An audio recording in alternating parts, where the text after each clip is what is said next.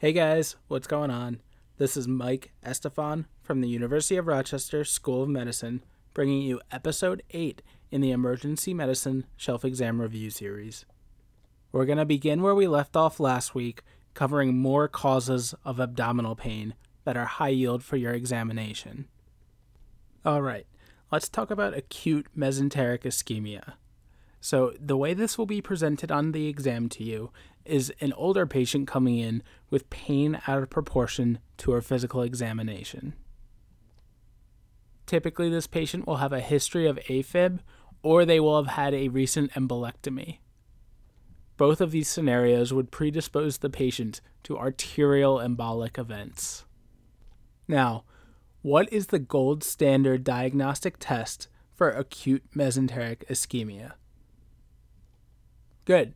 Mesenteric angiography is the gold standard test and will be the correct answer on your exam. Now, let's say the next patient comes in and they're complaining of abdominal bloating and distension and on and off abdominal pain, and their last bowel movement was like eight days ago. This scenario is concerning for a bowel obstruction.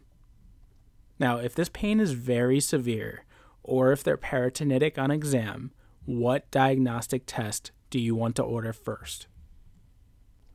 So, this would be an upright chest x ray to look for free air under the diaphragm. If you see free air under the diaphragm, this is a perforated bowel until proven otherwise. You need to know what this looks like on x ray for your exam. And in the other scenario, where their pain isn't super severe and they're not peritonitic, what diagnostic test do you want to order? Good. So for the exam, the answer is going to be a CT with contrast. In real life, some people will order abdominal x rays first and then get the CT. But on the exam, go with the CT. And let's say the scan does show an obstruction. How do you manage these patients? So you give these patients fluids you make them NPO, and you stick in an NG tube. If there's no improvement in 48 hours, then I would consult surgery. All right, let's talk about acute diverticulitis. This typically manifests as left lower quadrant pain and is usually associated without bleeding. It's the diverticulosis that is associated with the painless bleeding.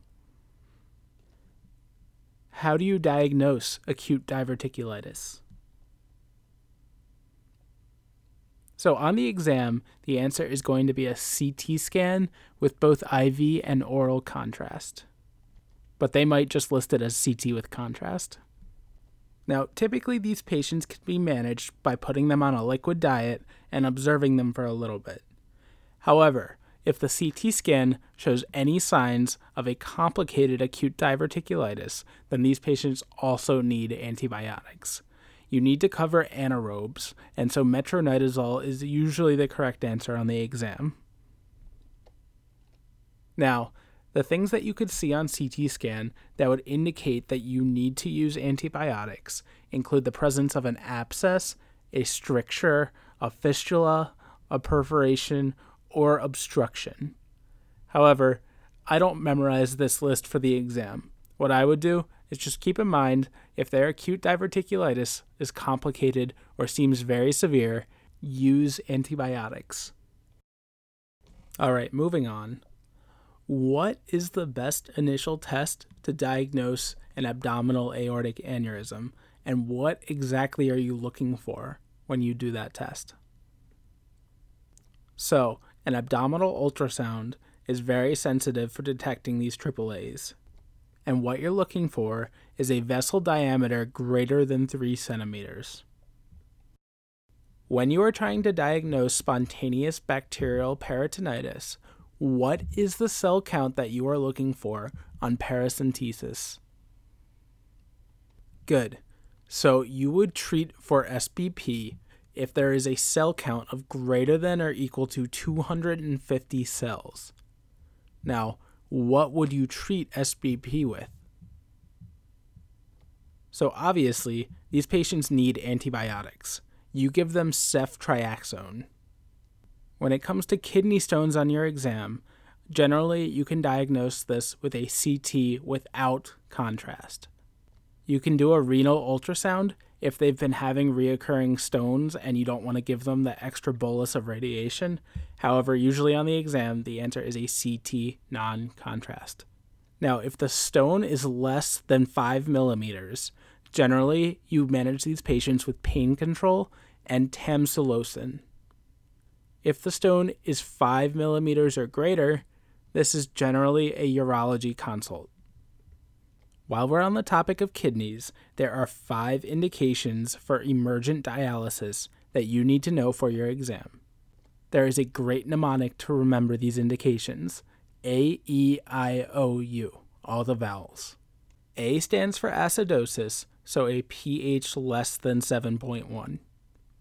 E stands for electrolytes, representing hyperkalemia greater than 6.5 that has been refractory to treatment. I stands for intoxication, mainly lithium, ethylene glycol, methanol, and aspirin. O stands for overload of volume that is not responsive to diuretics. And U stands for uremia that is symptomatic, such as uremic pericarditis or uremic encephalopathy. All right, moving on. Let's talk about the workup for ectopic pregnancy. Generally, the vignette will start by giving you a positive pregnancy test. However, the first thing you need to order is a quantitative beta HCG level. The pregnancy tests that are often used for screening in the ED are qualitative, but you need to get an absolute number on their beta HCG levels. After that, you do an abdominal ultrasound to look for an intrauterine pregnancy. If no intrauterine pregnancy is visualized with the abdominal ultrasound, then you move on to a transvaginal ultrasound. In both cases, you are looking for the presence of an intrauterine pregnancy. Now, the exam might test you on what exactly defines an intrauterine pregnancy on ultrasound. To make this call, you need to see a yolk sac contained within a gestational sac within the endometrium of the uterus. I'll say that again. You need to see a gestational sac that contains a yolk sac.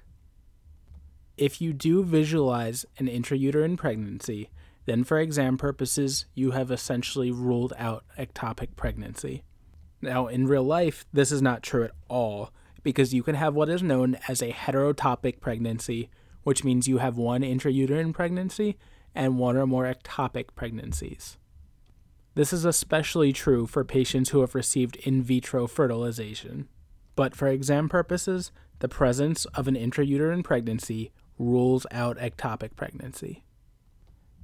Now, if no intrauterine pregnancy was able to be visualized on ultrasound, then the management is dependent on that quantitative beta HCG level. If that level is less than 1500 with no intrauterine pregnancy, then you can send this patient home assuming they're stable and have them follow up for a repeat beta HCG level in 48 hours. However, if this level is greater than 1500 without an intrauterine pregnancy, this is an ectopic pregnancy until proven otherwise, and you need to call OB-GYN. Now, for the exam, most questions will focus on this workup for ectopic pregnancy. However, if they're not asking for the next step in management, one thing that you need to consider is that all of these moms need to get a type and screen to determine their RH status. If they are RH negative, they get prophylactic RhoGAM in order to prevent complications down the line. So, to recap all of this, you start off with a quantitative beta HCG level. Regardless of that level, you ultrasound the patient, starting with an abdominal ultrasound and moving to a transvaginal ultrasound if the intrauterine pregnancy is not visualized on abdominal ultrasound. If at any point you visualize an intrauterine pregnancy on ultrasound, for exam purposes, you're done. If you do not visualize an intrauterine pregnancy with the transvaginal ultrasound, then the management comes down to the beta HCG level less than 1500 and you send the patient home with follow up to repeat that level in 48 hours. Greater than 1500 is an ectopic pregnancy until proven otherwise, and you need to call OB-GYN. And I think that just about wraps up this week's episode. If you have any feedback, suggestions, or questions regarding the content, please email me. My email is empodcastmike at gmail.com.